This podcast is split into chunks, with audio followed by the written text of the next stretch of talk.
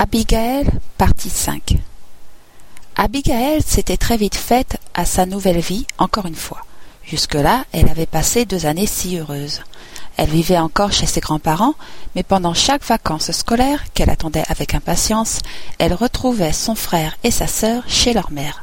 C'était presque le paradis pour elle. Elle se sentait vraiment très proche d'eux. Son cœur débordait de joie. Elle se sentait vraiment elle, Abigail.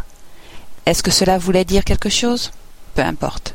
Les êtres les plus aimés étaient avec elle, sa mère, Alban et Karen, sa chère Karen. Tous les trois, avec leur mère, passaient de merveilleux moments. L'insouciance de la jeunesse. Abigail avait maintenant neuf ans et demi. Elle ressentait parfois un vide terrible dans son cœur, surtout quand son frère et sa sœur ne pouvaient venir la rejoindre en vacances. Elle se sentait si désespérée à ce moment-là. Mais que faire?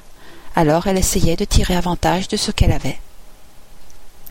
Parfois elle demanda, réclama, espéra rejoindre son père, où son frère et sa sœur se trouvaient. Pourquoi son père ne l'avait pas prise avec lui? Pourquoi était-elle seule chez sa grand-mère? Tant de questions sans réponse à cet âge si jeune. Sa mère tenta de lui expliquer. Rester chez sa grand-mère était encore bien mieux. Pour une enfant de cet âge, comment comprendre? Sa mère parla au père d'Abigail. Abigail l'apprit longtemps après. Celui-ci vint, un jour, la chercher chez sa grand-mère, sans prévenir.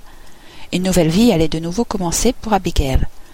Serait-elle suivant ses attentes? Tout ce qu'Abigail voulait, c'était d'être aimée et de vivre avec ceux qu'elle aimait, bien que cela soit difficile, et cela elle le savait. Est-ce pourtant si difficile à donner à un enfant?